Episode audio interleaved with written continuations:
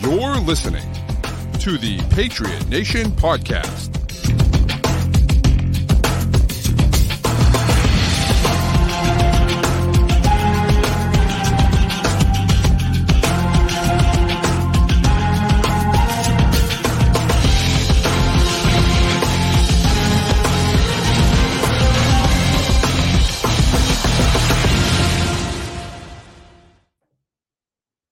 Right, welcome into another edition of the Patriot Nation podcast. Your boy Pat Lane, as always, here with my guy Matt St. Jean. And don't forget that this episode, as all of our episodes, is brought to you by FanDuel, the official sports wagering partner of CLNS Media. Go to fanduel.com slash Boston to sign up today. Matt, it's uh it was a fun week. We haven't talked in over a week uh, because It's I was I was in here. Pittsburgh. Um, but it's been it's been a while. Yeah, it has. How was the uh, how was the trip? How was the stadium? I'll tell you, for those for those people, first of all, shout out to um to some of the uh some of some of the Patriots. I don't know if they I don't know if PR customer relations. I'm not really sure, but got me some uh field pregame field passes, which was just incredible. Uh, it was so cool to see to be standing next to the guys as they were warming up, which was really cool. Christian Barmore and I had a Spider-Man me moment where I wear the Barmore jersey. He I like I could tell that I was in his field of vision at one point. So I like pointed at him and he pointed back at me and I was like, let's go. So um, but it was cool. We had we had a blast and the people were incredibly nice. Um we had we really had a ton of fun. And you know, we went to so we went to like a few staples. We stood outside, right? We stood in the line and we waited for um uh Christ, I can't I, I did a terrible job pronouncing uh Permanente Brothers uh, Permanente Yes. Brothers, and it's worth it. It's worth it just for the, just for the you know the interestingness of the sandwich. You know, you get the I didn't do the coleslaw, but you got the you know you get the Not a um, coleslaw guy. I'm not a coleslaw guy. No, I'm not. Oh man. Um, but you know you got the uh, you get the meat with the with the uh, French fries right in the sandwich, and it was cool. So it was and it was interesting. It was just different, you know. So, but the the the city was beautiful. The people were super nice.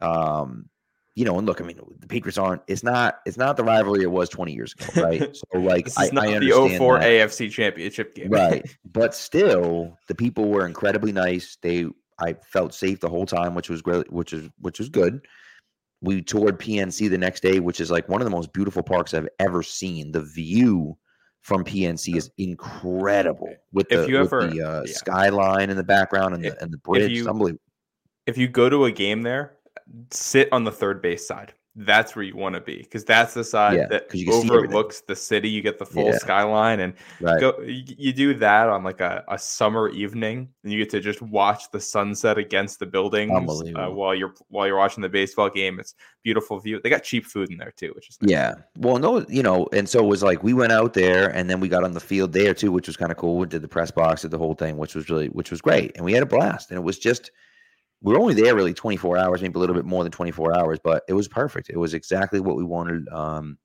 and we had a, we had a great time. So, and then my dad went to my dad and, mom went to Army Navy on Saturday. So we were going to drive and we flew instead because my dad's always wanted to go to Army Navy. And he was like, screw it, I'm going. So we paid he paid a lot for the tickets, but we got advanced tickets because we're season ticket holders, and he was able to buy tickets. Shout out to Um. You know, and it was great, and and he had an absolute blast. They had a ton of fun. Um, so he had he had a busy weekend, and then we had a family we had a family Christmas party on Sunday. So it was a busy weekend for the fam. Um, but you know, but it was it was a ton of fun. I would recommend anyone you know going to Pittsburgh. I highly recommend going there.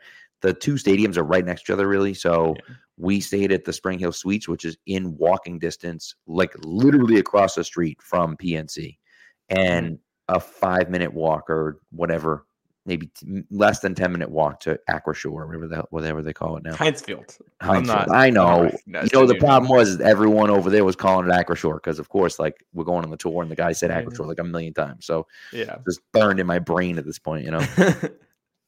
uh, but you know, it's a it's a cool spot. I'll have to I'll have to make a trip down there at some point. I'd like Yeah. to, and you know, we're we're figuring out where the Pats are going to be going next year too. That's right. So maybe maybe a little trip. Speaking of where the Patriots could be going in the near future, uh, Yes. if we want to if we want to be real optimistic here, Pat, we got Super Bowl location for 2027. They're going back to LA already. Okay. So the it's LA last not last year, like the year before, and then Arizona, ago. and then this year's Vegas. They're in Mhm. New Orleans the year after that, San Francisco the year after that, and then back to LA. So they're just doing the whole the whole West Coast. It's all it's all West and New Orleans. Doesn't surprise me. It doesn't surprise me. I, I you know, you wonder if if the Patriots, you know, were pushing for one. They tried to do one in New York. It really didn't work out that well. Um, you know, and I say New York because it's not really New York, but it's be the same thing but at, it, at Gillette. it should be. As somebody that lives here in the city, that can we just we should take over that area. Like that should be New York, for being honest. It basically is. I know. Well, Jersey might fight you on that one, but but uh, it's, you know, it's Jersey though. Who cares? I that's it's a great point. Um, Tommy DeVito though, he's got something to say about that. Um, but what you I know, I found myself rooting for the Giants in a Monday night game. What is going on? yes, sir. T- Come on, man. Tommy DeVito's the best. It's so funny. Part of my take was talking about this too, and they were like, "It's so funny because," and actually, they took it not took it from someone else, but they were they were quoting someone else who said it, and I don't know who the original person was, but nevertheless, they were saying, you know, like baseball's been trying to make Mike Trout a star forever, for years, right? And he doesn't get the name recognition, and it's like, you know, and Tommy DeVito's just Italian, and all of a sudden he's like the biggest story.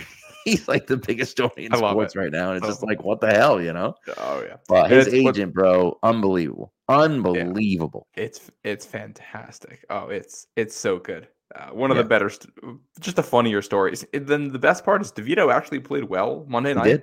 Like he's not a starter, but he'd be QB one in New England. With how Hey, look, playing. man, him and I mean, what what a world that him and Zach Wilson were the two players, uh, offensive players of the week. Like they I- looked I'm good. telling you, if you could have bet on that, imagine you had a, a two, you had two bets going, and the two bets were, you know, Zach Wilson and Tommy DeVito are going to win offensive player of the week. You you would have won a billion dollars if you put ten bucks on that.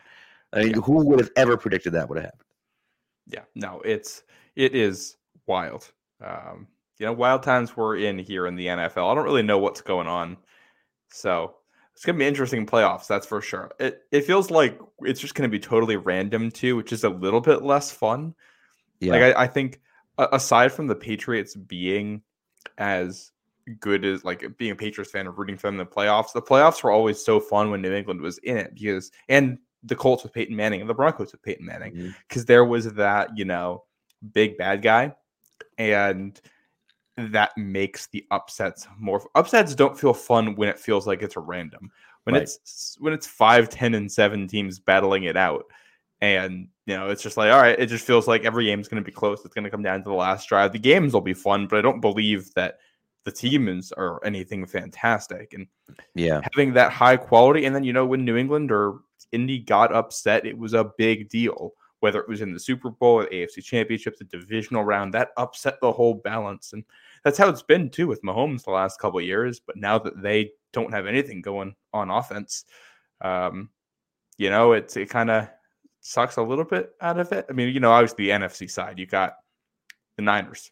well, maybe the Ravens could be that in the AFC. Yeah, well, and we'll see, right? And so Masterful saying that that he he thinks that you know Philly Philly or the Niners win the Super Bowl, and I I tend to agree with him. Those seem to be the two best teams.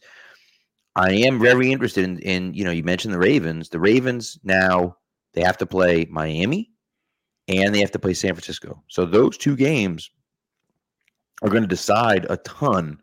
Number one for Baltimore, right? And number two for really the landscape of that division uh, of of both of those sides, right? If Baltimore beats San Francisco, assuming Philly doesn't blow it, Philly might end up with the one seed or Dallas, depending on what happens, right? Yeah. And if Baltimore loses both of those games, well, they're not the one seed, right? If Miami can knock off, you know, so like there's all these different dominoes that can come into play, and Baltimore plays both of those teams. So it is interesting to kind of see um, what happens, and and I think we'll find out if if Baltimore's for real. Baltimore hasn't really been able to get over that hump. If they're able to win both Yeah. of those games, now you kind of Watch sit there and say, "Whoa, Th- this is a really good team. Team." You know, and so so we'll see. Yeah, and bringing it back to the AFC East, you know, the Dolphins. If you look at the standings, I think they have a two-game lead right now with four to go. And you look at it, and it's like that is that should all but put away the division. And then you look at the schedule, Mhm. and the Dolphins play the Jets this week. Which I mean, if they struggle with that one, I'd be worried. Yeah. The week after that, they get the Cowboys. Week after that, they're in Baltimore. The Yep. Bills, they also get the Cowboys. That's the same game there. They go to LA to play the Chargers and they play the Bill the Patriots at home. So the Bills should go what two and one, and the Dolphins should go one and two in that stretch. right. Week 18 is Bills at Dolphins. And if that happens, that game is for the division. And I was Yep. go, I was playing with a playoff machine on the ESPN. And there's a scenario here too where that's a, a win and you're the three seed, lose and you miss the playoffs game for Buffalo. Right. So that could be really high be intensity crazy, there. right? And Yeah. that's if that's if that's how that shapes up, that's got to be the Sunday night game 100%. right? Yeah, hundred percent, for sure. That- you know, that's one of those fun. things. Yeah. So it's also speaking of playoffs, it's also fantasy playoff time. Mm-hmm. Uh, for those for those of you that play fantasy football, I had one of one of the worst, maybe my worst fantasy loss of all time I feel so bad for you, man. on Monday. It just absolute nightmare scenario. So I'm in a guillotine league. Those of you that don't know what a guillotine league is, it's 18 teams. You start out with 18 teams and you do a draft with 18 teams, and the lowest team every week gets knocked out. Not like lowest cumulative, just lowest for the week, knocked out. See you later. So you could be the number one team in the league. It's happened multiple times. You could be the number one team in the league. You have a bad week and you're out. And so I have been, I drafted Tyreek. I drafted Olave. I drafted Puka Nacua at the end of the draft. I drafted D- Dak Prescott. My team is loaded and has been loaded really since the beginning. Right. And so I had James Conner, who was going off at the beginning of the year before he got hurt. So I had this whole thing. Okay. And so I've been kind of stockpiling. I paid for Kyren Williams when he was um when he was on the IR, and you got to drop him. Like someone, probably someone lost because they had Kyren Williams as one of their one of their top backs, and nobody picked him up because he's hurt and it's week to week. So you can't afford to have a guy on IR. Well, I could because I had a good enough roster. I paid for Justin Jefferson when he was on IR. So I get this whole thing, right? So I'm like, all right, got it, blah, blah, whatever, whole thing. The team I rolled out. Yeah, so Masterful, the way it works is that, and maybe I didn't do a good enough job explaining this. The way it works, when a team gets eliminated, so you get 18 teams, lowest team gets dropped. All of their players go into free it's- agency. It's the, the lowest score each week, right? Lowest score each week. Yep. So it doesn't matter what you've done before. It's the lowest score each week. All those guys get put into free agency, and it's a blind bid. So you get a thousand dollars to bid on for the year, and it's a completely blind bid. So you put a bid in on a player. If you bid the most, you get him. And it's not like an eBay bid where, like, you know, if I bid twenty dollars more than you, it drops back down to like what yours was and just a dollar more. That's not it. All right. If I bid 400 bucks on a guy and the next closest guy is 100, I pay 400 bucks. It's just do is what it is. So whatever. Okay. So the last four teams, which there are four teams left right now, I was I got eliminated this week. The last four teams play three weeks cumulative, and then the top two win. Basically, right? They pay out to the top two. So I was like, I just want to get to this final four. Right. That's all I want to do. Yeah. I got five teams. The team I rolled out last week Dak Prescott, Rachaad White, Kyren Williams, Ja'Marr Chase, Tyreek Hill, Justin Jefferson, Stefon Diggs, TJ Hawkins. Like, bro, if you were picking, if you were just, if you were just like not even in a draft, if you just like give me the best fantasy players in the last three years, that would be that would basically be your team, right? You McCaffrey's not there, but like outside of that, it's unbelievable. Uh, my team was incredible. Ja'Marr Chase was terrible, even though his team scored 34 points. Stefon Diggs disappears in big games, and I should have known it was coming. I should have known it because Stefon Diggs disappears in big games. And I started him anyways because I was dumb. And Tyreek and Justin Jefferson both got hurt. But the worst part is the guy below me had had Derrick Henry. And I was up by like three going in the night. Tyreek Hill catches a few passes, gets hurt. Henry scores a touchdown. I'm like, it's over. Hill comes back in the game, right? And does enough to get me points. And I'm like, oh my God, I'm winning. I was winning by like a point and a half. And I'm like, just don't play Derrick Henry. So the, I don't know if you watched the game Monday night. But the Monday night game was insane. They Both drive down. There were two of them. Yes, that's true. They drive down, score a touchdown. Henry never even sees the field on the first touchdown drive. Never doesn't even play a snap on the first touchdown drive. Okay, fine. Doesn't play. I'm like, this is great. Miami gets the ball. Two and a half minutes left. I'm like, this is great. Miami just pick up a first down. You'll be fine. Tennessee's got two, three timeouts and the two minute warning, and they run it on the first two plays. I've never seen them like that before, man. Mike McDaniel should be fired just for that, dude. I, I have no idea what he was thinking right there. Mike Vrabel did the right thing, went for two, got the two point conversion, was up, was down six. Miami's up six, thinking they can just what kill the clock. That was lunacy to me. I, I will. lunacy. I will say, betting that a rookie quarterback can't drive down the field on you twice in a row, I don't hate that. Doesn't, It's Will doesn't Levis. matter. Doesn't matter, man. It does. Dude, get a first down and the game's over. Well, and Miami couldn't. They had issues executing in short yardage all Right. All night, issue- and that was kind of my biggest issue with it was that the game's not over. And like, so, okay, they wasted 15 seconds off the clock. Miami, uh, Tennessee had to call two timeouts. They had a timeout in the two minute warning left when they got the ball back with 2.15 left or something stupid like that. They ran two plays before the two minute warning. It's just, it's unbelievable. The mismanagement's embarrassing. At that point, wasting clock is irrelevant. You have to get first downs. And they played scared. Like the, the big difference is Mike Vrabel had the balls to go for two down 14. He did it. It's the correct call. I know analytically it's the right call, but a lot of guys don't like doing that. He did it. They got it. They got the ball back and won the game. And Miami, instead of being aggressive and trying to get a first down or two, turtled, went, you know, didn't throw until third down when everyone in the world knew that they had to pass. And Tua gets sacked. And then the clock stops again because they got called for holding penalty. So, anyways, long story short, Henry scored a touchdown on like the last play of the game. And I was like, well, there you go. That's it. And I And was you're done. winning until that point.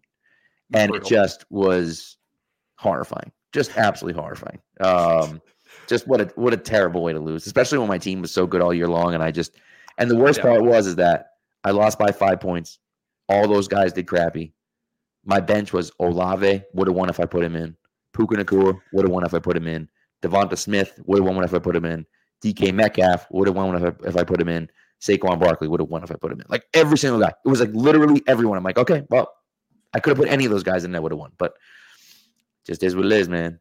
That's how the fantasy gods get you. But I'm telling you that the Guillotine League is so much fun. So uh, I want to do that cool. next year. It's oh, it's it's great. It's great. So, anyways, all right, let's get to Bill Belichick because Tommy C.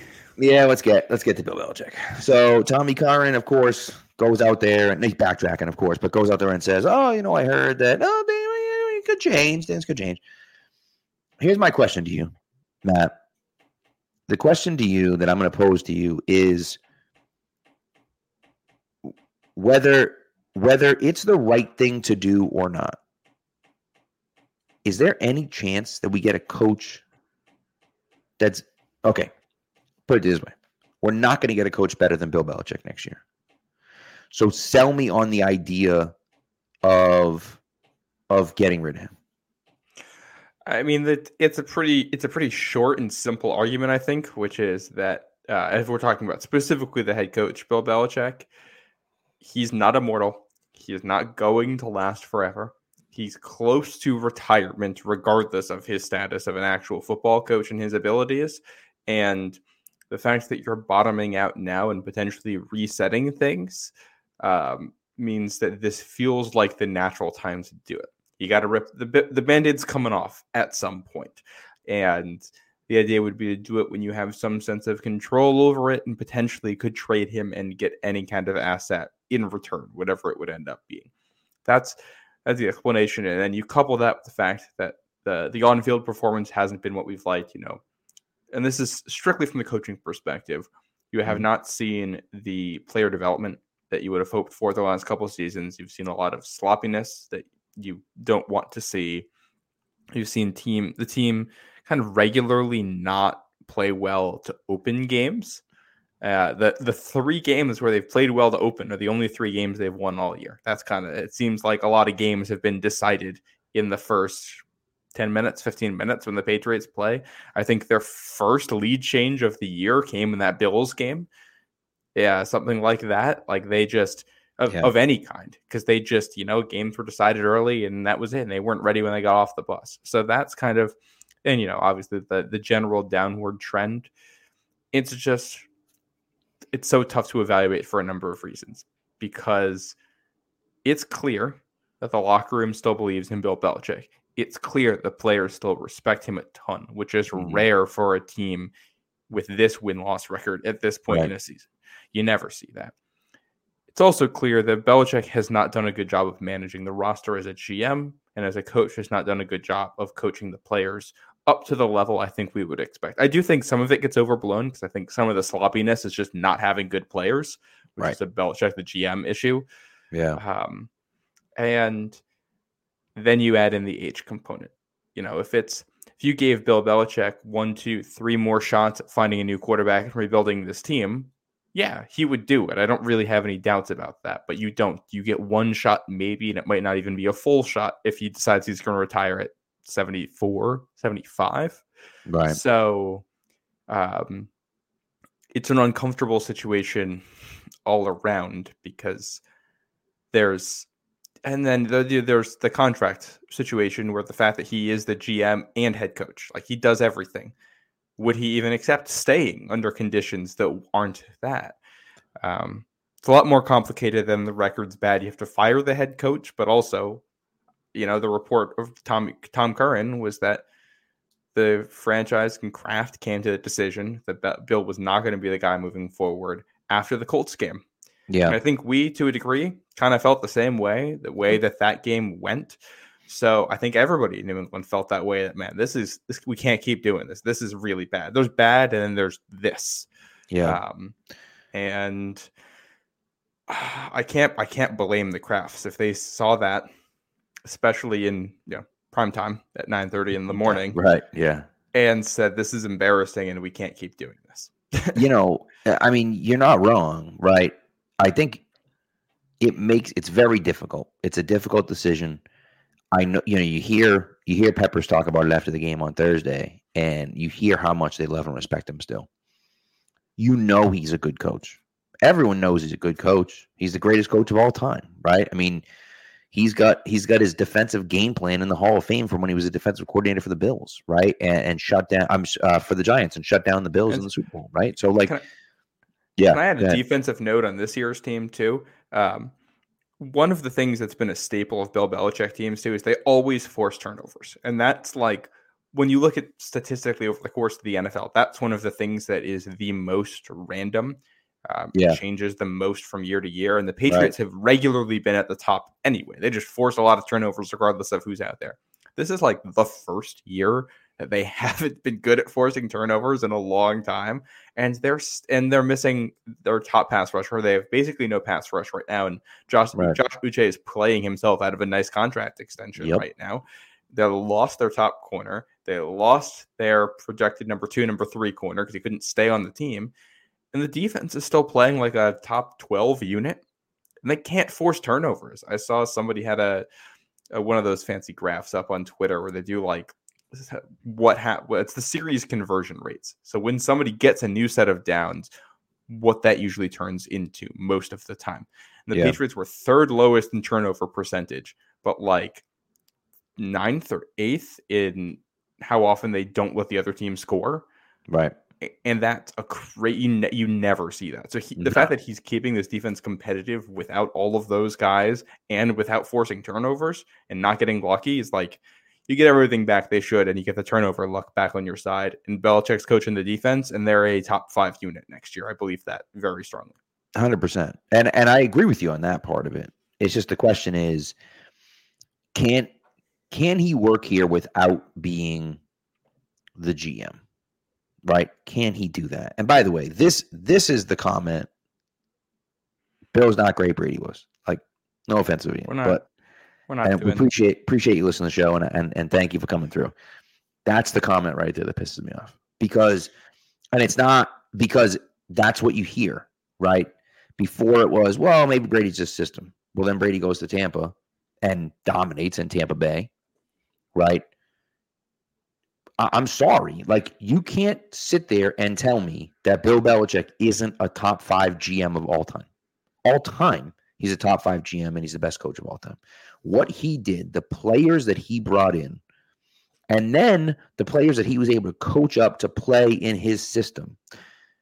I know Tom Brady's great, but Tom Brady doesn't explain why the defenses were so good every year. Tom Brady ain't playing defense, right? And so when you pick up guys like Mike Vrabel, and then you pick up guys like, you know, Rob Ninkovich, and you pick up guys off the scrap heap, right? That all of a sudden become good players for you, right? And you turn them into great players, or you find diamonds in the rough like Stephen Neal, or you find you find guys like that all the time. They do that all the time, and they've been doing that for 20 years. Now they've they've ran into a cold streak, and I think that there's no doubt that he has really been lacking on his GM skills. And I would say the last 10 years, but you can really, really look at from 2017 on and just say, my God, like that's bad. It's bad what's happened from 2017 on. And uh, you know, it's it's one of those hard things that you look at it and say, you know, we're not in this situation. But I think what you said, and I think was is is so perfect, is his age is just he's too old if you're starting again with another rookie quarterback, how long is he going to be here for that quarterback's tenure? Yeah, if that's if that's what you're doing, you got to have a succession plan in place behind the scenes so that like if, if you're going to let's say you keep Bill, he's the head coach, you bring in a new GM and you say we're going to keep you around but we're going to start the transition to the next era. And let's say he buys into that and that's what your goal is from here on out. I could get behind that. Um, but you got to have Matt, a transition plan Matt, behind the, the thing. Scene. And I don't mean to interrupt you, but here's the thing. What's the rest of the organization going to do? Bill has been the main guy, had final say on every single thing for 25 years. And there are guy, there are guys that have been here for 25 years with Belichick, and all they know is him, and he's the guy that has the final say.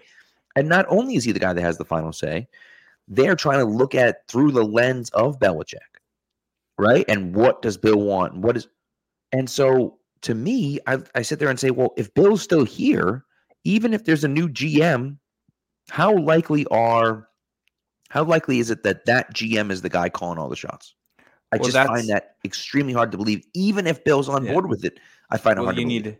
We need buy-in from the whole organization on that, and you need somebody who Bill is going to respect to. Who I mean, it does seem like Matt Groh has a little bit more power than like Caserio had. It does seem like they've been given that off a little bit.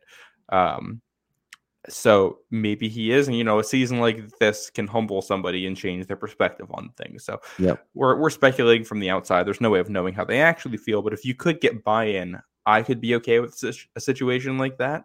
Yeah. Um, and it would it would just have to come with a transition plan in place behind the scenes so that when Bill goes, we know what we're doing and that way you're not interrupting your quarterback development. Like you have a plan, you know who the next offensive coach, not not, not offense, but you know who the next head coach is going to be. You already have the next GM in the building, um, and you kind of go from there. I think that's what you would have to do. Um, and yeah, and I think you'd also have to look at the offensive coach. There's a lot you'd have to evaluate, but uh, I will say, you know, with with all Bill has done for this team and the fact that despite their record, it's been mostly one score games this year, playing everybody close. Their defense is still elite or borderline elite, despite all of the issues it's had. Like, there's enough there that that if they kept him, I'm not going to be upset about it. I don't think they will.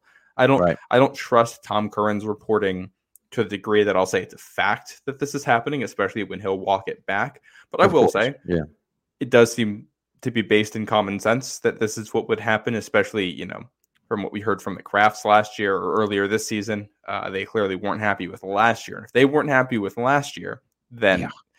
Uh, yeah. The, the other part that I think makes this a little bit more difficult to figure out is that we've been getting on Bill for his drafting for a while, and rightfully so. This draft might be the best draft he's put together in a long time. Right. You, you got a what looks like a legit corner one. You've got a high end backup or starter at guard in Sidy Sow, who's really helped stabilize the line. You've got a punter. You have to feel at least decent about. He's not like a world beater, but he's a, a legit starting punter. We'll see what Ryland turns into. Keion White, is at least a rotational guy right now who's super solid. Demario Douglas looks like the receiver we've been looking for for a while. How how much did I talk in the offseason about how what this team needed was a, a shifty yards after the catch guy to play in the slot? They got him. They actually got the guy in the sixth round of the draft. He's I, you know, PFF is PFF, but they have him rated as the 22nd best wide receiver in the NFL this season. He's played very well for a sixth right. round rookie. And it's like, all right, well, we finally he finally drafted another receiver who yeah. might actually be good. And um, you know, it just it complicates things because that's there's a world in which Bill did make the right pivot. It did start to figure it out after last season, and you just had, you know, quarterback's bad, offensive line is too hurt, your big free agent signing you whiffed on, and you just have a really unlucky season. Um, and discerning between what's unlucky, what's bad, and projecting that into the future is the job of the Krafts right now. Doing it with an absolute legend and trying to evaluate that. Um, I don't envy yeah. the position. I'll tell you that much. And it's right. also why I can I can accept just about any outcome here from them and live with it, except for you know tarring tar and feathering Bill on his way out of town. They would never do. And then making a bad hire, which I don't think they're going to do. But right. um, you know, we'll we're going to know in less than a month here. We sure are. Sure. We sure it's are. Not going to take very long after the season to make some announcements. I don't think. Yeah, I agree.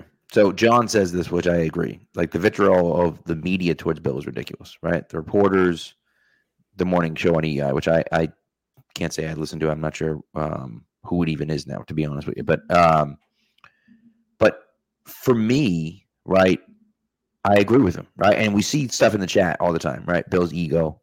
That's the that's the biggest one to me. Like that's the one from Felger and Maz. That one comes direct from Felger and Maz. How Bill's ego is is the issue, and he thought he could do everything and thought he was the greatest coach of all time, and to, which meanwhile he's literally said just the opposite in the media, and he's never taken credit for anything um, you know, and yeah, sure, maybe he is, uh, he does have an ego because everyone has an ego. But I also think that he thinks like the team comes first, and that if you build a good team, you don't necessarily need a great quarterback.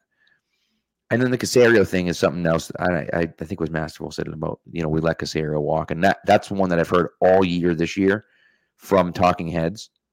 Nick Caserio was here until 2020 the last first round pick that they've signed to a second contract was drafted in 2013. That's seven years of not drafting a guy. He was part of the process to draft N'Keal Harry over AJ Brown and Deebo Samuel. Now, I don't know what the story is. I don't know if Caserio left because he wasn't getting, you know, he wasn't getting the shine that he wanted to get. I, you know, I don't know. I'm not sure, right? But like, let's not pretend like Nick Caserio was doing great things over here in New England and then they yeah. and then they let him go it's at a, that point. You know a, what I mean? So it, it's it a team effort for the right. the evaluative process as well. Well, and I think this is the other part we haven't really talked about in here in a while. Uh, it's kind of lost the luster in the press is that not only did they lose like Tom Brady and all those players, they had a bunch of coaches and scouts and mm-hmm. executives mm-hmm. walk out the, the door at the same time. Where right. you had, you know, when Brian Flores left, he took a bunch of guys. When Matt Patricia left, he took a bunch of guys. When McDaniels left, he took guys and you replaced and uh what Caserio when he left, I think he I don't know if he took people, but that's a pretty big loss for for somebody to leave. And not only are you trying to replace, you know, the greatest quarterback of all time, in my eyes, the greatest tight end of all time, and all of the other, you know, Patriot Hall of Famers that were in those 2017, 2018, 2019 teams, you're also trying to replace all of the coaches who had the institutional knowledge. Correct. And it's a, it's an it's almost an impossible job, and I think the fact that they got back into the playoffs in 2021 uh, made it look like it was a lot easier than it actually was uh, to yeah. fix everything and to do that. Um, you know, the the only teams I can think of that you know really hit the ground running again. You know, you got the Colts when they did it with Andrew Luck, but that took one awful, awful year getting the best prospect around, and that didn't even really work out for them. I mean, that had its own issues. You had the Niners because they happened to draft another very good Hall of Fame quarterback after Joe Montana. The Chiefs did it, but they had a decent guy, and then they found the next guy is like the third quarterback drafted.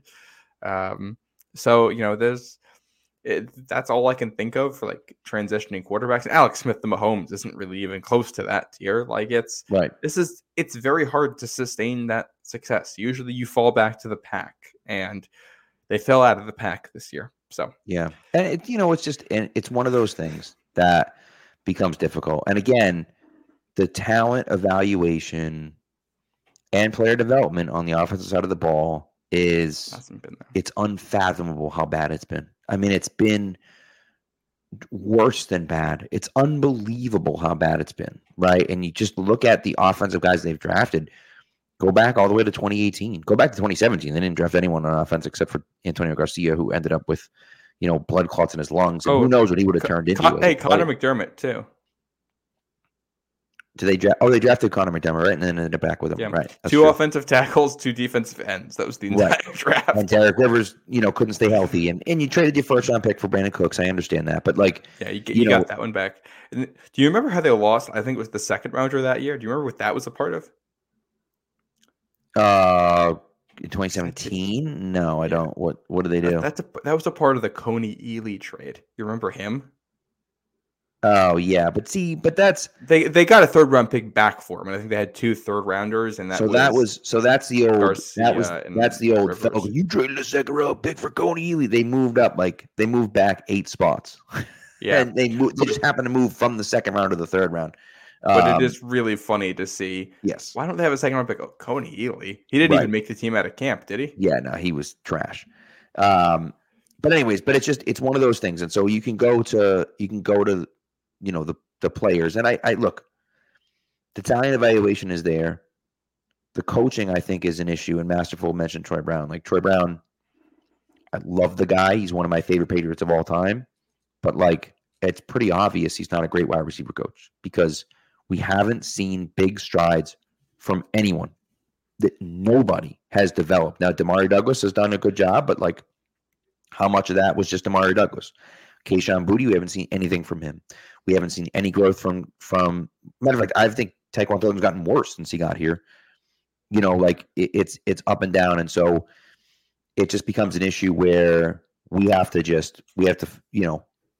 I think I honestly think Belichick goes, and we just do like a clean, just wipe the slate clean and start over. Keep a few guys, right, and and, and kind of move from there. And if you want to Well, hire Jerod Mayo, hire Jerod Mayo. You want to go out and get someone else, get someone else. I don't know. Uh, You know, Well, I'm not sure, but Well, it's the tough part right now is they're, I believe, fifth in points per drive, fourth in points per drive on defense, and 30th on offense. right, right, So it's not, it's the whole situation is tough because you don't want a full tear down because there is enough stuff in the infrastructure that's good. Like I'm you talking wanna, about I'm talking about coaching staff though, not not not players. No, about coaching staff. no, I know, but the defensive coaching staff is there and they're really good. And Right. you don't want to lose them. Like you want to keep if you in theory, like you don't I don't know if you want to do this again, but if you could keep everything and reset the entire offensive coaching staff with new people and draft a new quarterback, maybe that alone does like they're in this really weird spot right now where it feels especially if now the offensive line is playing at a competent level and you got Demario Douglas who feels like a legit receiver and you have a defense that's really good if this team's fully healthy and you bring back you know all the players that have been helpful for them. It feels like if you if you dropped in just two players they could be a playoff team. The problem is those two players are quarterback and wide receiver one Right. two spots where everybody's looking for somebody Yeah, um, and that's if that's where the team is next year, it's hard because you know, if you're if the record doesn't tell the full story on how good some of these guys might be, um, and how close you might actually be to being like at least a competitive team, then you want to fire the head coach, but at the same time, you look at the last couple of years, and it's how can you not fire the head coach? So I don't. Again, like I said, I don't envy the the decision the Krafts have in front of them. I suspect it's already been made, um, and you know, it's the 13th. When it's January 13th, we're already going to know what the decision was. kind of seems like it, doesn't it? And and we'll see, right? And we may it may take longer. It may take longer because because a trade may happen with Belichick, and that might have to take a little bit longer. But I don't know. We'll see. We'll kind of see. And what when I suspect we'll hear things leak out. One, it's so. Yeah. the absence of a statement is a statement too. Um, but if he's if he's gone, if it's a mutually parting ways type thing, I think he's that that'll be Monday or Tuesday after Yeah. the the Jets game. Um, Kind of seems like it, doesn't it? So we'll Yeah. see. agreed. So all right, let's uh let's get to a break because we we haven't taken one yet. Um, I do want to break down. We got a, fi- a quick film breakdown. We can talk about Malik Cunningham maybe for like five minutes. Um, if we have a second, I want to do some free agency talk. If we have then the we'll do- time for it. we'll do a little bit of that if we if we have some time. All right, let's get to a break. Score early this NFL season with FanDuel, America's number one sports book. Right now, new customers get $150 in bonus bets with any winning $5 money line bet. That's 150 bucks if your team wins. If you've been thinking about joining FanDuel, there's no better time to get in on the action. The app is so easy to use. There's a wide range of betting options, including spreads, player props, over-unders, and more. So visit fanduel.com slash Boston and kick off the NFL season. FanDuel, official partner of the NFL. MA 21 plus and present in Mass. Hope is here. First online real money wager only. $5 pre-game money line wager required. First online real money wager only.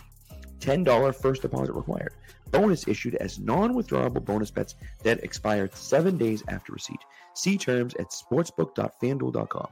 GamblingHelpLineMA.org or call 1-800-327-5050 for 24-7 support. Play it smart from the start. GameSenseMA.com or call 1-800-GAM-1234. All right, so let's get into uh let's get into this play that that happened last week. This is so this was the interception that Jabril Peppers had, and I just they've ran this play a few a few different times, but the fascinating thing about this is that you have the guy in the slot. I think Myles Bryant was in the slot for this play, I believe. Mhm. And so Myles Bryant's in the slot, and he's going to blitz on this play. So he's at he's at the bottom of your screen in the slot. He's going to You blitz. can on see this my play. mouse. Yep. Yes, I can. So so there's the mouse right there. He's going to blitz on this play. Typically, when that guy blitzes, your hot route becomes that player, right? Well, as soon as he does that, Kyle Dugger bails out and covers his man. So now that hot It's route- actually, it's it actually, it's not Dugger because Dugger blitzes as well. It's Mack Wilson all the way on the other All side of the the field there. Okay, so especially when Dugger comes in, you're thinking, all right, that's clearly, clearly going to be, um, you know, the hot route right there, and Mack Wilson just busts his ass to get in that spot, and so Mitch can't throw it there. Looks like he's gonna be wide open. All of a sudden, he's covered. So Mitch goes back and tries to throw that seam at the top, uh, in the middle, and Peppers, who bails out right at the beginning, steps right up, reads it from a mile away, and is coming down just full speed uh, to pick that pass off. And it was just, it's a great coverage. We've seen coverage like this before. Um, but and Masterful says Mack Wilson's invisibly good. And, and look, He's been Mack really Wilson good this season. has been really good. I'll tell you, like I hated that guy last year. I couldn't believe they brought him back, and he's done quite a bit this year. I still would love to see Mapu in that spot, but I think Mack Wilson's done a really, really nice job this year, especially against the pass. I think he's done a nice job. So if you want to play the, you want to play the clip, Matt. It's just yeah, and I- and I'll if I can if I can add to it too because Taylor Yes. Kyles broke down this clip Yeah. and he also did a great job. And I'll just add what what he was mentioning too is that this pre-snap it looks like it's what's one high. So that looks like it's either going to be you know Jalen Mills here in the center of the field deep and all man coverage across the board, or it's going to be cover three. So he's going to be deep. The corner is going to be deep. This guy's going to be deep, and you're going to have some zones underneath. And what it turns into is cover two. So Mills comes this way and Peppers comes this way. And then your four rushers, I believe, end up being these four. yep. And then the rest of the guys who I didn't mention, they're kind of split out in a layer around this depth. So that confuses the heck out of the quarterback. And then Peppers makes a great play to step up and recognize the route. Uh, and I wouldn't, man, what we've said all year, you never want to play against the Patriots when they can, you know, drop back and give you these looks. You don't want to Yeah. be in third and long against them because, good lord, Well, and that's the thing. I mean, if you watch the play happen, I mean, so I'm sitting, I was actually sitting in this end zone the end zone that Mack Wilson was running to, uh, that Peppers was running towards. So I'm looking at the back of of the offense, Yeah. and to see Wilson take off just before the snap, they also timed it up perfectly. To see Yeah. Wilson take off just before the snap, I was like, "Whoa, what's this?" And I even I missed the blitz. I just saw Wilson take off, and I'm like, "What the hell happened?" Yeah. And you know, and so to have that guy, and then the guy. I mean, That's- look, you can Watch see it. it. You Yeah, you this paused is- it at the perfect spot right there. I thought, That's that's Mack Wilson. That's where Yep. he is, and then and then that's he where ends up he right ends there. up dropping into And- coverage. And so this is the perfect spot right here because you can see that guy in the slot up there. That's cover two. Peppers is dropping right into this cover two. It looks like that seam route is going to be open because that guy's got that kind of hook zone right there. And I'm not sure who that defender is up top. It That's might even be Uche. Uche, That's- right? yeah, that's Uche on the the tight end that Trubisky's trying to go to. Right. So it looks like that seam route's going to be open over the top of Uche. You got Peppers that's still backpedaling in this situation, and you're thinking, I can fit this into that spot. And Peppers just reads it, knows what's coming, steps up, makes a great play on the ball. And like it, you know, these are the types of plays that the Patriots haven't been making. Right. You say they haven't been doing turnovers, they haven't been making plays like this. This was one of those really inventive. I mean, look, they rushed four guys. Pittsburgh This kept is- in six, right? The Well, five offensive line plus plus the running back, and he still got pressure on Trubisky. and, and you get an overload. Yeah, because this is and this is what the Patriots can do to you, and their defense can do. This right here is like one of the most traditional coverages when it comes to the NFL. This is basic cover two, two safety in in a zone, two safeties deep, five defenders going to be somewhere in this area. Uh, and they might be they might might actually be playing man on the outside. It looks like JC Jackson might be playing mans. They might have this a little bit not not the standard cover two, but it's close. This is basically your cover two zone.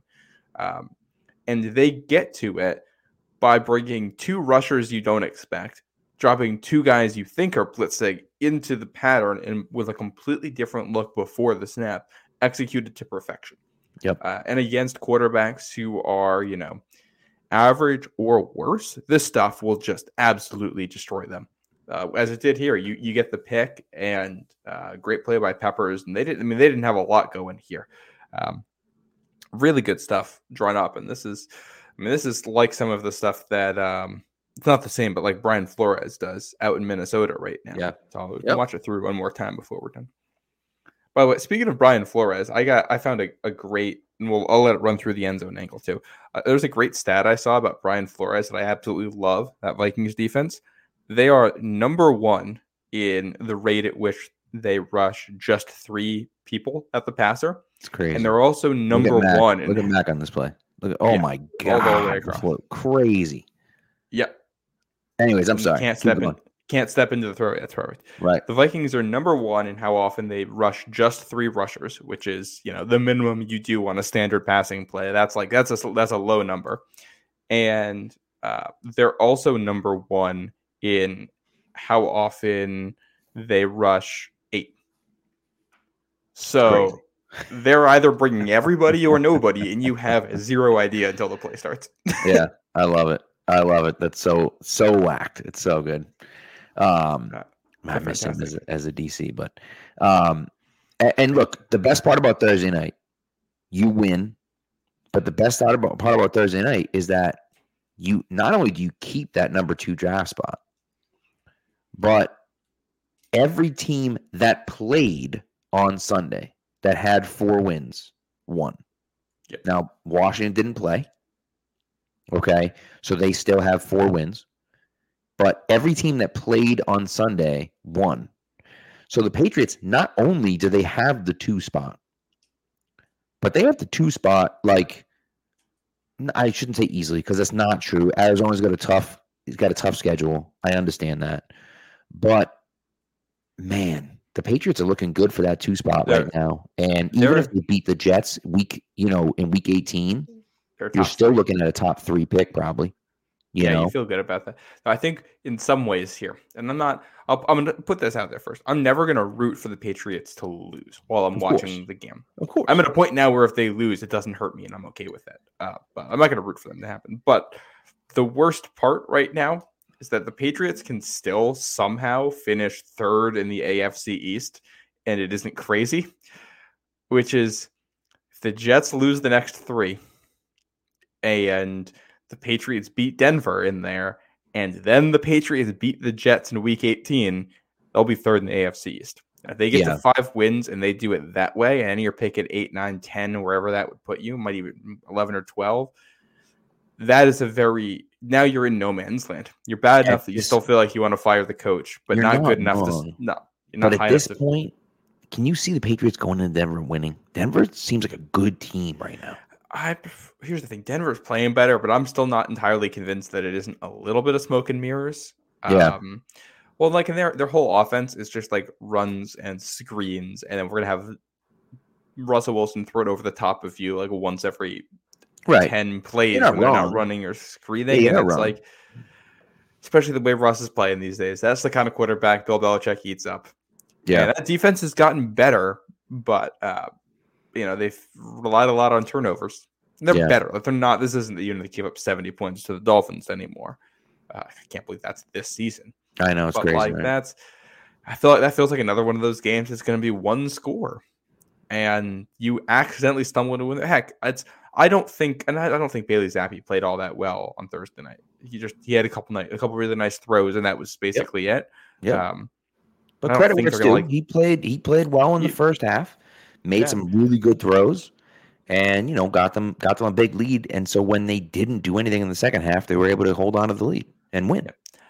if you somehow got a genuinely good Bailey Zappe performance on Sunday, this team could accidentally beat the Chiefs. I don't think it'll happen. I'm not predicting it. This is probably a two score loss, but I don't know if I see the Chiefs going over like 20 points in it. I think their offense is really having issues, and Patriots defense is playing as well as it has all season.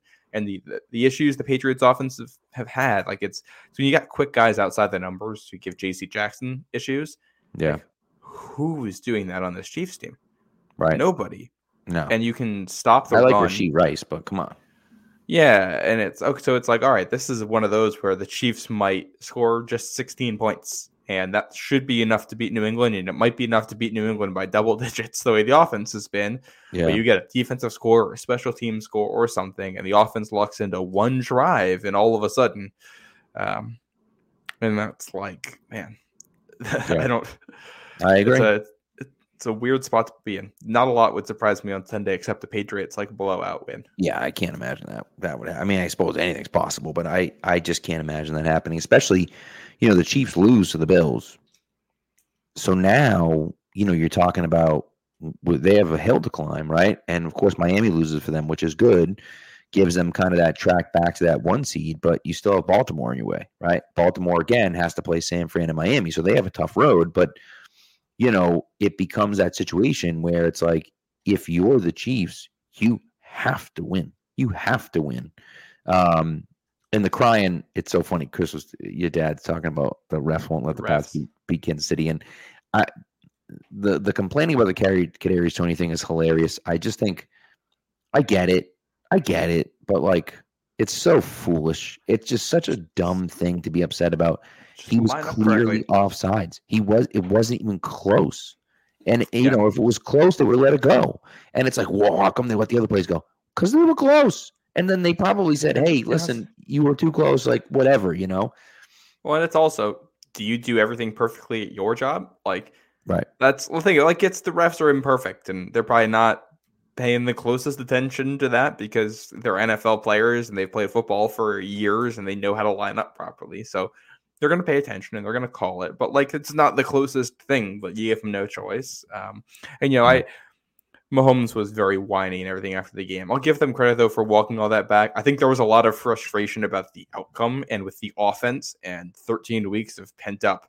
This is what this offense looks like after the investment they put in and trying to get all these receivers. So um, I think it came out directed at the refs when Mahomes was really just mad that he doesn't have a single receiver he can trust. Yeah, not which I get. Kelce. You know, but Yeah. I'm surprised. I'm so surprised they didn't make a move. I, what I'm really more surprised about is they didn't give DeAndre Hopkins just throw a bag at DeAndre Hopkins. But They have no money.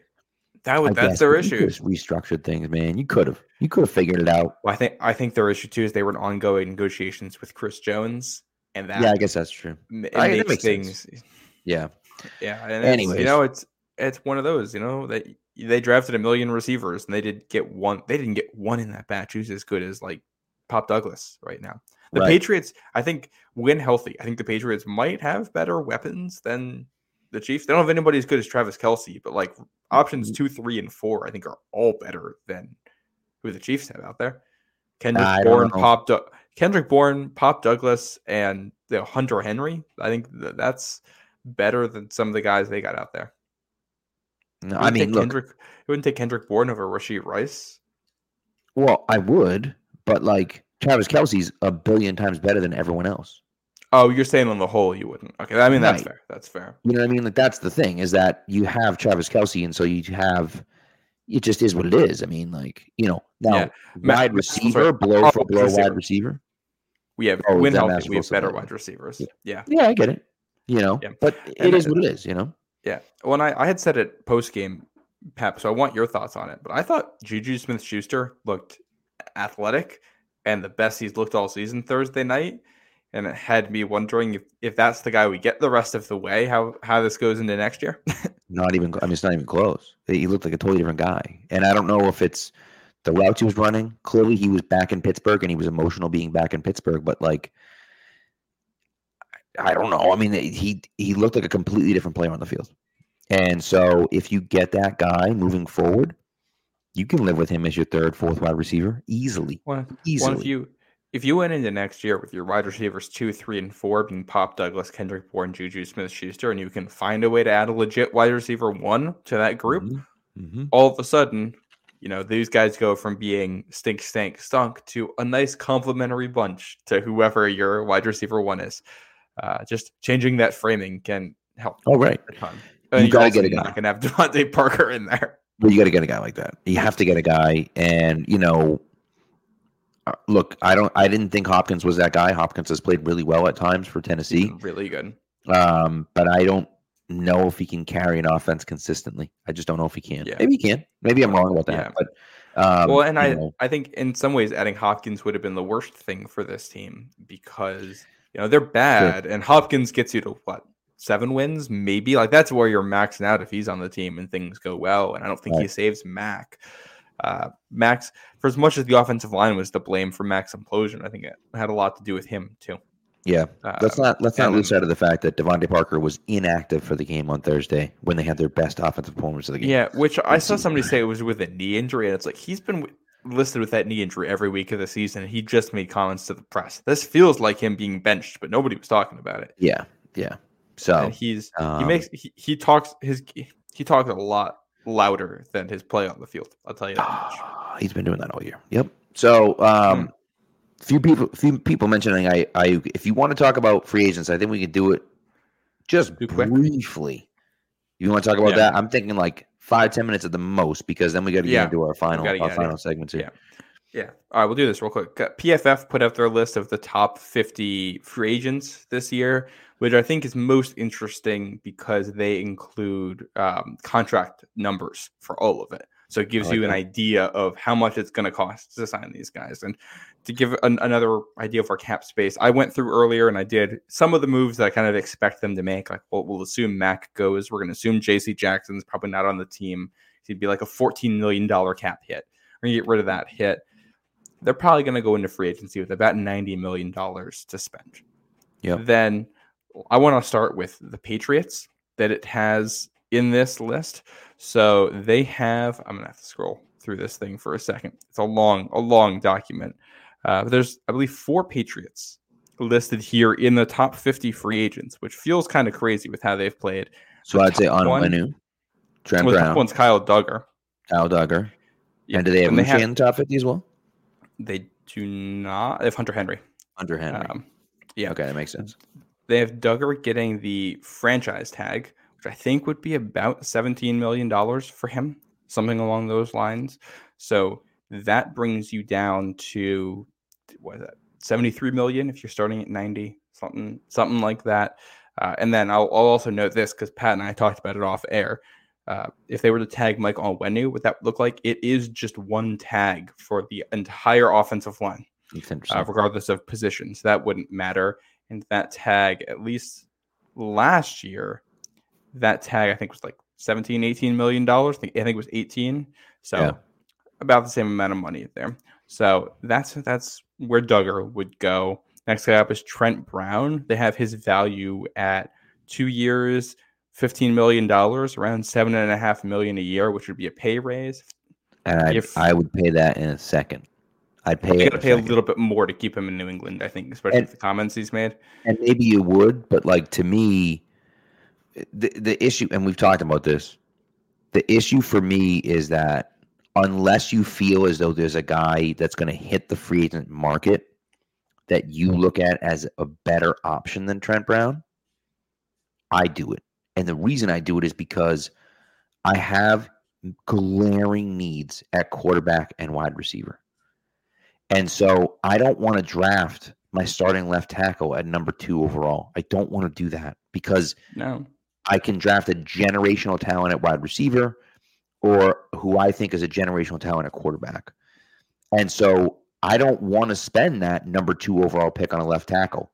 Now, if you're going to tell me that, you know, that Smith from the Cowboys or whomever else is going to be available, fine. I, I got no problem with that if you want to spend on a guy like that. But I don't want to, I'm not breaking the bank for Trent Brown. But if I can bring back Trent Brown as my starting left tackle, I have Conor McDermott as my swing tackle. I think he's good enough. And if you give him a two year deal for, you know, two year, say $17 million deal, $18 million deal. So you're paying him eight and a half, nine million dollars a year. I got absolutely no problem with that. I got absolutely no problem with that. And you have left tackle locked up. Now you don't have to worry about that. Now, you're still going to draft a tackle at some point, right? But I, don't. You don't have to take one at number two overall. You can't wait for the second or third round to take a guy if you don't have a starting left tackle. Yeah, and it's there's only one tackle rated higher than Trent Brown on here, and that's Tyron Smith, who's 33 years old, and he's also had his injury issues. Um, and he might be cheaper, but you know there's reasons for that. His injury issues and his age. Trent Brown knows what's going on with your system, and Right. you know I don't. He's once again the best band aid for left tackle available. That's like the third time that we've we've talked about Trent Brown that way. And, you know that's that's what he is. He's a he's a quality starting tackle when he's on the field. Right. So if And that's he what he's healthy. getting, I, agree- I agree with that, but like, it's just that's why you invest in guys around him and you draft somebody somewhere in the draft to compete for that spot and yeah, go from there. Yep. And he's um I mean he's he's been good this year when he's been out there. So that that you're you're coming down to high 60s for amount of money you got left. Michael Onwenu was next up. They project he's going to get 4 years, 58 million dollars, 14 and a half per year.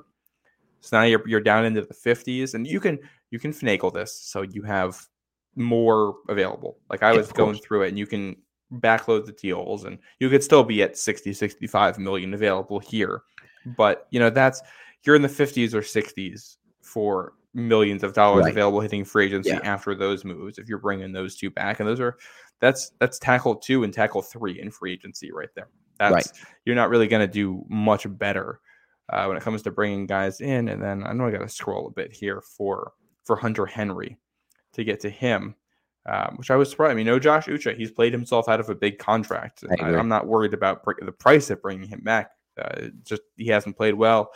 Henry, two years, twelve million dollars, about six per, which I think is. I'd Oh wait, Josh, Josh Uche is on here. Excuse me. Uh, he's he was at the, right at the very bottom. I missed him.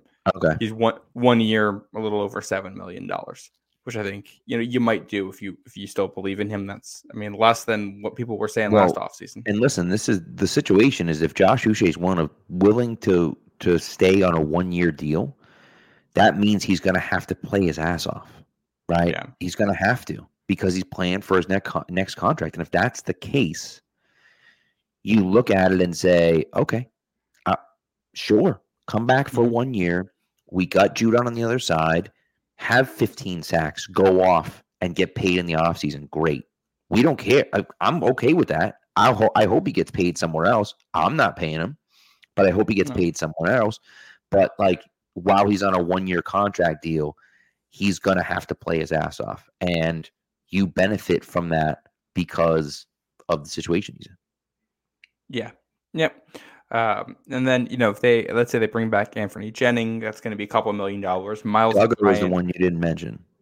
Dugger. Oh, but oh, you mentioned you were saying franchise tag. Got it. Got it. Yeah, which at franchise tag is like 17, 18 mil. Uh, if you sign him, I think he'd be probably less than that, probably 13, 14, something, something Yeah. around there. Um, and so you'll see where they go with him. And then if you sign, you know, Anfernee Jennings would be a couple million dollars. Myles Bryant would be a couple million to keep him. Um, which I mean, I think you kind of have to bring him Both back. those guys should be back. yeah. Um, Mack Wilson is the guy who's a free agent. He's maybe Pharaoh Brown and Mike Gesicki. I think probably Pharaoh Brown is the guy you bring back there for a million. Yeah. And you know, all these all these start to add up. You're probably hitting free agency with 30 or 40 million dollars, something in that range. Right. So now now that we got that number, we can go through some of the other guys that it has at the top of the list who could be available. Now the number one free agent it has is, is Chris Jones for about 30 million a year if you can't find another way to spend your money, I, I don't hate that idea. you know, you want to you want to juice up the pass rush. Give me a line with Chris Jones, Christian Barmore, and Matt Judon. Oh lord! they they would have devoted so many assets to the defensive line. It would be outrageous because they're gonna have to extend. The thing about Judon is they're gonna have to extend Judon because they pulled the Stephon Gilmore Judon and gave him money from next year this year, so they're gonna have to do that. Um, but you know, I I don't know. That's it's Yeah. interesting. That's an interesting question. I think Chris Jones is a is an absolute monster, but I just don't know how you can pay. You're gonna have to you're gonna have to sign Barmore to an extension. You're gonna have to sign Yeah. To an extension. I don't know if you can justify paying Chris Jones, but it would be a lot of fun to have those two guys on the line. Yeah. Uh, the number, their number two free agent here is Kirk Cousins, uh, who has- is in an interesting spot. Their free agent comparison here is Philip Rivers in 2020. They think he's probably going to get, they say two years, $60 million, so 30 per. Um, like if the Patriots played themselves out of being able to pick a quarterback at the top of the draft, Yeah, I don't hate the idea of a Kirk Cousins signing. The issue with the Kirk Cousins signing is it's enough money. You're probably not able to fix the wide receiver thing. You got to do that through the draft. right. Um, so that's something to consider. Uh, and you got like a Josh Allen from the Jaguars franchise tag. Tee Higgins, they project a franchise tag for him. That's what it looks like. Brian Burns from the Panthers franchise tag. Uh, Justin Madubuike from the Ravens has had a really, really good season. I think would be a scheme fit. He's like 23 million per, is what they're saying.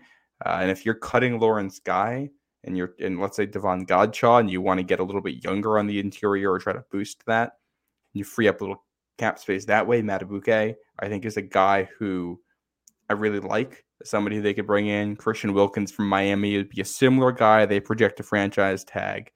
Um, I'm going to skip by the corners because I don't think they're they're signing a high priced corner. Michael Pittman, a wide receiver who, you know, over a thousand yards and who people really like. Uh, they have him getting the franchise tag.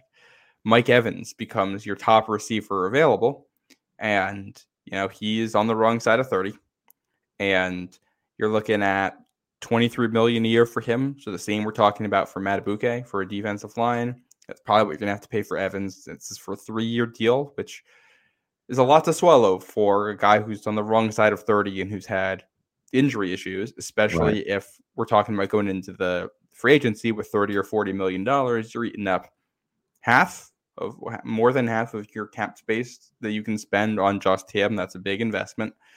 Um, let's see who else. Marquise Brown, Hollywood Brown, another Yep, guy who sure. could be one of the top receivers. They think Arizona is going to franchise tag him, and that's that's where it's like, all right, well, that's now your your only option. If you're Tee Higgins, Michael Pittman, Hollywood Brown, if they're all off the market, then that puts you in a little bit of a tough spot for upgrading wide receiver in the offseason. Um, yeah, and I think you know you get some safeties in here. There's some guards who you know if they think Strange is done and they want to invest in a guard, I think you can do it. Calvin Ridley is another guy who's supposed to hit the market. There's no way Jacksonville lets him do it. They project Nah, a franchise tag.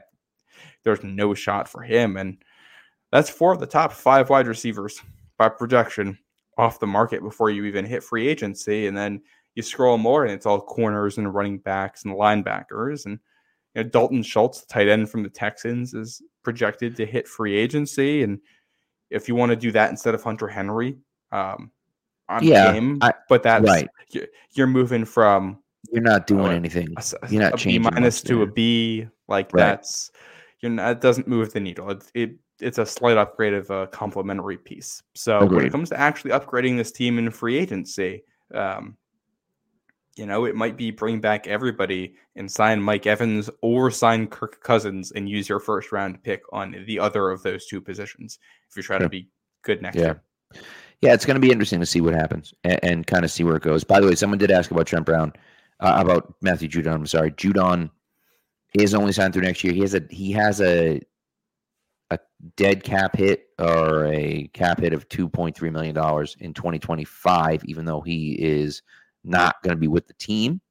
Um, and his cash, the cash he's getting next year is only seven and a half million dollars. So because again, they borrowed from that cash next year to give him more this year. So he's not going to play for. I mean, I guess theoretically he could play for seven and a half million dollars. I can't imagine he's going to. And so, um, and so you kind of go from there, and you know, kind of see what happens. But look, ultimately, you're right. Like wide receiver, you're going to have to hit on a wide receiver in the draft this year, or you're going to have to trade, right, for someone. Now, at two, does that mean you take Marvin Harrison Jr. at two? Maybe. But it really just depends on what you think at quarterback. And someone said it, and I it's, it's way too far back in the chat, but someone said a top five quarterback is worth more than a top five wide receiver. And that is undeniably true. You I- need to have the quarterback to get the wide receiver. Top a top 16 quarter, a top 20 quarterback Right, is worth right, more than and a top five wide receiver. Hundred percent, right? And so that's Yeah. that's the thing for me is that you have to have that guy, and if you think you have a shot at that guy, you have to draft him. Now, maybe you don't draft the right guy, and maybe you miss on him, and that's scary. It's a scary proposition to to think, but you have to take the chance. Um, and Yeah. so, Yeah. to me, if there's a guy that you want, you take him at two. If you hate both those guys, you trade out of two because someone wants one of those guys and you can get a ton a ton to move back to that you know six to Yeah. 10 spot right One- look at what the yes. eagles did with devonta smith right where they were at six Yeah. they moved back to 12 they end up moving back up to to what 10 and drafted devonta smith Yeah. and Well, so and I like, think you can that's- do those And I love Marvin Harrison Jr. Uh, Malik Nabers is also a crazy good prospect. And if it's if you know you're not taking a quarterback, I think trading back and getting trying to get Nabers or Odunze is a better option here, even though it would stink to, to pass on Marvin Harrison Jr. Uh, Right. The other thing too, I know I've been a Drake Drake Maye hater on this show. I went back over the weekend, especially you know no Patriots game, so more time to watch college film, and I watched some of his 2022 tape and I watched his games against Clemson. And those had me I felt a lot better after watching those in large part because especially in the Clemson games, you know, he's he's at a talent mismatch completely, like across the board and a coaching mismatch. Clemson it was rushing the passer and covering all of his guys and he's under pressure all, all game long. He was still able to make plays and he didn't self-destruct. And it was like, okay, he has poise. He's not going to completely mess it up. I have questions about his accuracy still. Um, I have questions about his processing still, right but I- you know, it's you're not. There's no perfect quarterback prospect out there. I think they all have flaws. I think he's reasonably good at taking care of the ball.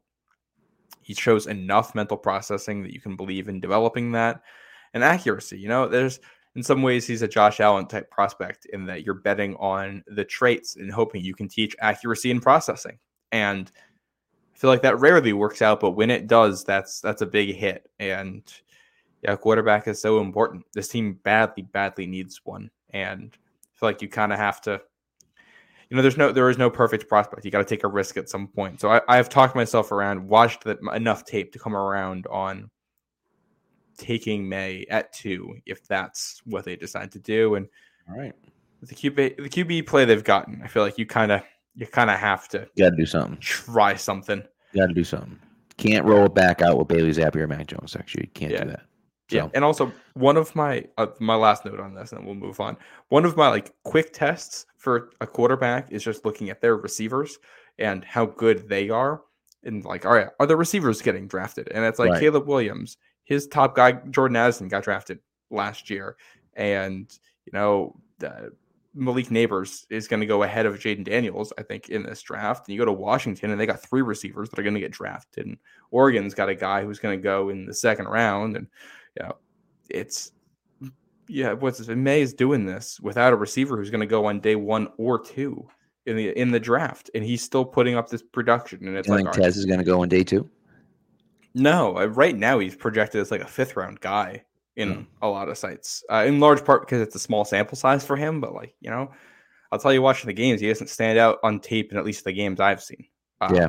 All right. Well, we'll see. and it's like, You might right, that this tell if, a guy can produce like that and he doesn't have the talent or scheme around him, doesn't mean he's going to be successful. But it makes me feel better that at least it isn't a mirage and there is something there. Right. Yeah, I agree. All right. Interesting. All right. Let's get into our last segments because we are uh, surprise, surprise, running super long tonight. All right. So um, we'll get into the prop bets first. Man, we uh, we sucked at this last week. I mean, we suck all the time. But I went 0 2. I had the Patriots Steelers first drive field goal attempt. Never. I. It's funny because I almost thought about a touchdown, and I was like, no way that'll that'll happen. It happened. Um, but you know, nevertheless, and I had Jaguars Browns under 30 and a half, which didn't even come close to hitting. Um, you had Pat Steelers under 30 and a half, which didn't hit, and you also had Eagles Cowboys over 52 and a half, which also didn't hit. So for the season, I am 8 and 20 for the season. Oh god, 8 and 20 is just dreadful. And you are 12 and 16. So still with a four game lead uh, for Matt. And uh, so what do you got? What do you got for us? I'm, I'm assuming you have a Thursday night matchup. Do you have a Thursday night one? Obviously, I, I always do. Which a note on this Thursday night game before I, we place the bets that the Patriots, assuming they finish last place in the AFC East, are going to face the team that finishes last in the AFC West at Gillette Stadium next year, and Yep. that means it's likely, with the schedules remaining, going to be the loser of the Thursday night game between the Chargers and Raiders this week. So some Great some 2024 implications for you Great trying to figure out you who's coming to New England. Give me Josh Jacobs anytime touchdown. Oh, I like that. Josh Yeah. Jacobs. Certainly not placing a quarterback bet on this game. I'll tell you that. No, much. absolutely not. That'd be silly. Uh, what about your second one? I have Pats Chiefs under 37. Like I said this before, Pats defense is good enough to limit the Chiefs. Chiefs defense is more than good enough to limit the Patriots. The Patriots offense is good enough to limit the Patriots. So, um, uh, yeah, I'm gonna. I think last night, last week was a little bit fluky, and I think they come back down to earth, and this is going to be a very low scoring, you know, 16 to six type of game. There you go. I like it. I like it. All right. Uh, let's see. I have. I didn't take a Thursday night game. Usually I do, but I didn't take a Thursday night game. Um, I went with the Vikings and my guy Justin Jefferson. Not only anytime TD, but a Justin Jefferson first TD of the game. Uh, I think like that's it. like a it's like a plus eight fifty. Um, I just think they I think they're gonna get they're gonna get him some work. Give him some work. Get him the ball early and often. Nick Mullens is starting for them at quarterback. Like, just throw the ball to Justin Jefferson. So that's what I think is gonna happen there. Uh, MA football guy, thanks for coming through, man. Appreciate you as always.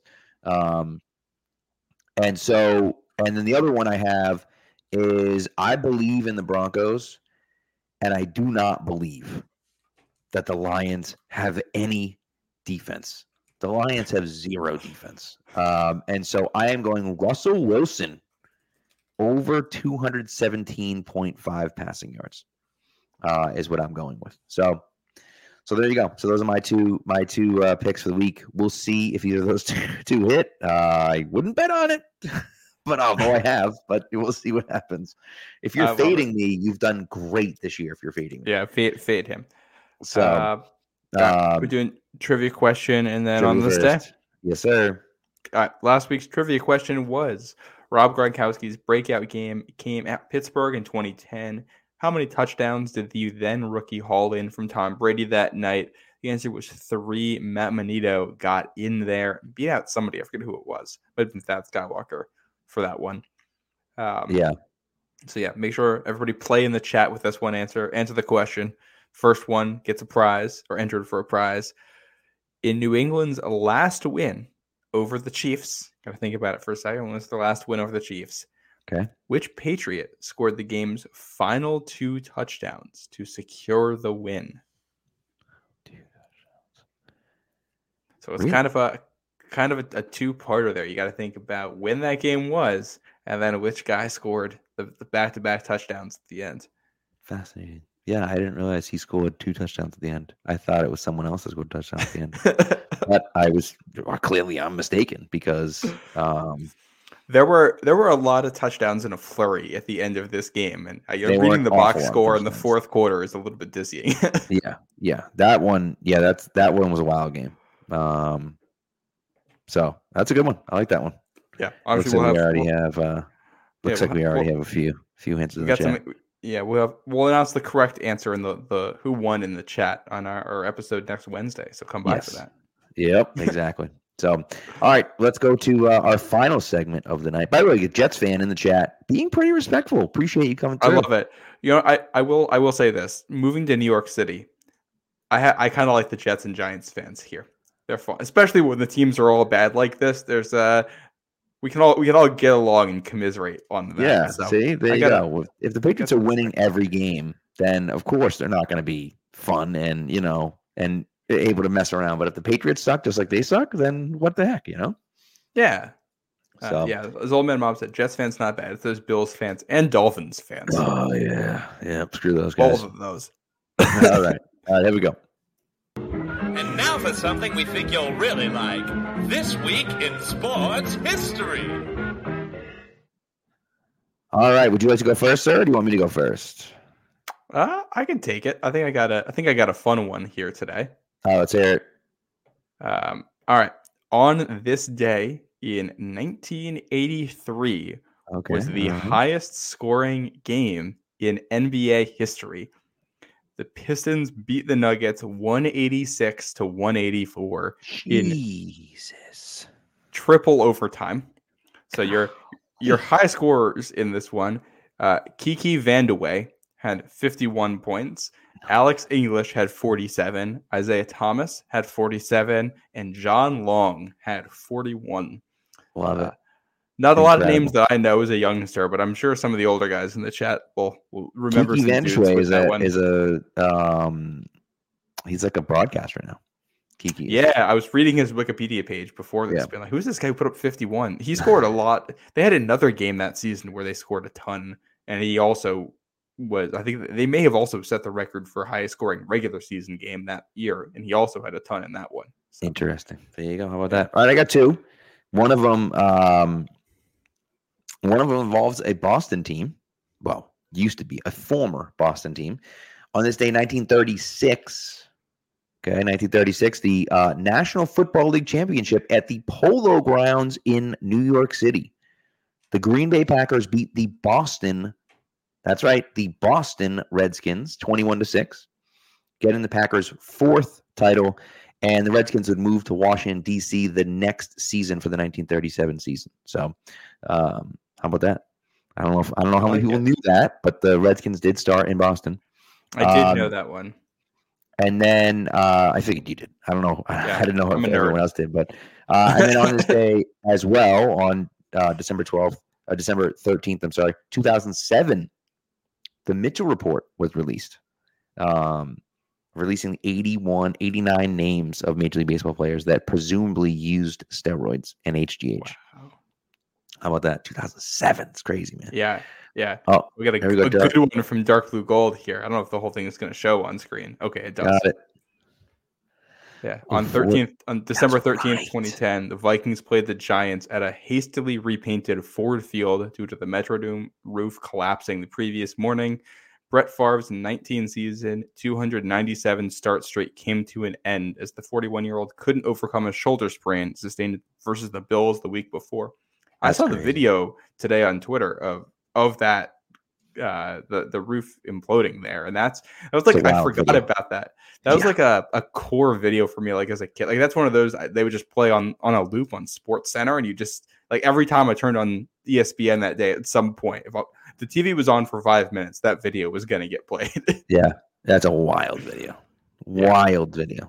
So, and then the anyways, the uh and then they had to rebuild and you know the patriots played that game at uh minnesota the the gopher Was it- stadium i forget yeah. the name of it. I forget the name of it too, but you're right. Yeah, because it wasn't Target Field because that's that's where the Twins play. but it was Yeah. like somewhere. Yeah, the University of Minnesota's football stadium they played.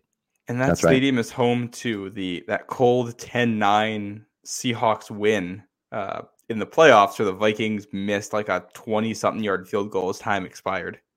Yeah, crazy. And that is somehow probably not in the top 2 like most painful field goal misses for Vikings fans. I yeah, Jesus Christ, they've had some. Uh, Make- the Blair makes me- Walsh miss is one of the worst misses ever. Makes me very grateful that we had Adam Vinatieri and Stephen Gostkowski all those years. Got that right. Between between the two of them, they only had one ever one costly playoff miss, and that was Gostkowski against the Broncos in 2015. That was Right. it in a 20 something year period where you're you're winning playoff games every year. that's Well, that's the thing, and you know what the thing is is that they've had they've obviously missed they've missed some, of course, Yeah. but like you know they always wound up redeeming themselves, right? Adam in uh in the Panthers Super Bowl, I think missed two field goals, but then hit the game winner. One- you know, One blocked, one missed. Yeah. right, right. So it's you know it's even if when even if they struggled, they still redeem themselves by the end. So You Did I think Vinatieri did he miss a kick when they played in Houston earlier that year too?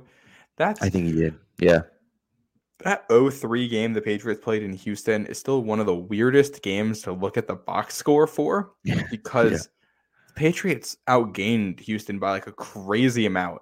And like the game really shouldn't have been close, but then they were down and had to do a game like they had to score a touchdown at the end of regulation just to force overtime, which came down to a fourth and goal with Brady rolling out and throwing to a diving Daniel Graham to make a contested catch in the end zone to get to overtime. so There's a. Mike Vrabel pick in overtime to set up the game-winning field goal there to win it. Like it's just against a bad Texans team. That's year two of the Texans. yeah, yeah, that was really bad. That was a bad team.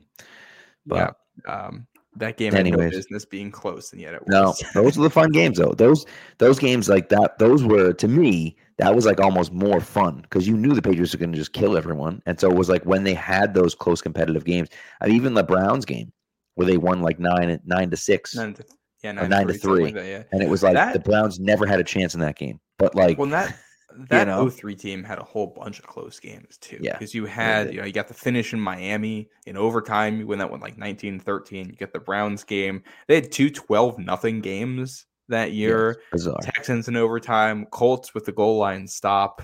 And I'm sure I'm, I'm missing. Oh, I think they're I think their win in New York that year too. It was like 21-16 or something like Something that. Like it was yeah, it was close. It came down to the wire. So um yeah, no, they had a lot of those a lot of those games in 03, like where things really could have gone the other direction and you know, it just worked out. my favorite thing about 03 is that they lost the opening game 31 to nothing to the the Bills Bills. and then beat the Bills 31 to nothing in the last game. And I remember they pulled all the starters on defense and the starters are on the sideline flipping out, like freaking out, cheering so hard. And Larry Izzo uh, had an Legend. interception in the end zone to uh, to seal it, to make it to to fit to keep the shutout and be keep it 31 nothing. It was so awesome. Yeah, that was that yeah, that was a great game. I was actually I was going through my old Patriots DVDs yesterday and everybody knows they have the DVD that's like the highlights for the season. Yeah. But on the bonus one of like three games to glory from 03, they have what's like now like Patriot sights and sounds. When you go on their YouTube channel, like the four or five minute videos that with the recaps and all that stuff. They have that from that season for the winning streak from week five on. That's they have cool. all of those, and it's like all these things that like from a slightly different angle than all the other highlight packages and different radio calls and like some more sideline content. And uh going back through that was pretty cool. That's cool. That is really cool. Yeah. Yeah. So all right, let's get the heck out of here. Um, guys, thank you. thanks for everyone. Uh, we appreciate you guys. Yes, the game is Sunday at one o'clock, uh, which means it is a home game, which means we'll be we'll be recording at halftime of Sunday Night Football again. Yeah. Um, and so we will see you then. Come back for uh, for an instant reaction of probably a Patriots loss. Um, but you know, you, you never, never know. know. So you never know. But thank you for coming through, old man, mom. I heard uh, I saw it's your thirtieth birthday tomorrow, so good. Uh, you know, Happy birthday. congratulations. Enjoy, enjoy the thirties. The thirties are better than the twenties, in my opinion, Yeah. at least. Yeah. I'm almost we out got, of my thirties, but but uh, Yeah. thirties are better than the twenties. Yeah, and we got the Jets fan in here, so we'll, we'll we'll humor him at the end. He says, "What do you think of the Jets defense there, Dakota? It's fantastic. It's so good. Second best defense in the division. Yeah, that they're really. I mean, they're really really good, and it's one of those things. It's just like the Patriots. If you had even a mediocre offense, We picked the Yeah. Patriots to win 10 games this year. And the reason why was because if you give me the 15th best offense in the NFL, you're going to win 10 games because your defense is so good and the bit and the Jets are exactly the same way. You know, and then so Rodgers obviously going down right away killed them. But like if you give them a mediocre offense, and- well, and the offensive line too. And it, but Yeah. you know, you give I- them a mediocre offense, and it's like, man, all of a sudden they're Yeah. good. I hate how much I like Sauce Gardner too. Because he's that's like the type like I love Christian Gonzalez too, and he like he's my guy. He's on the Patriots, but Sauce is like the kind of corner I like, where he's just such an alpha mentality out there. And like Yeah. I, I just love guys who are like that. So uh, See, you know, it's it's well- funny for me because I had Stingley as my number one, my number one guy in the draft. If I had the number one too. pick that year, Oh, I would have taken Stingley. Um, he's he's finally starting to come on for the Texans. finally he's healthy and he's playing They, well. they drafted a dude who's a man corner and put him in a cover two zone scheme. It's literally that's what the, the Buccaneers did all those years ago, and they signed Darrelle Revis and then said we're going to play Tampa two the whole game. Like, you're Right. just wasting the dude's talents doing Yeah. that. Uh, and they Yep. finally got a coach who actually knows how to use him, and um, he's healthy too. So Yep, uh, well, the big Stingley guy, and you know you got the Patriots connection there too. So I'm definitely rooting for him. Hundred percent, absolutely. So, all right, guys. Well, thank you for coming through. We appreciate it as always, and uh, we will talk to you guys Sunday night. Have a good day, guys. We'll see you.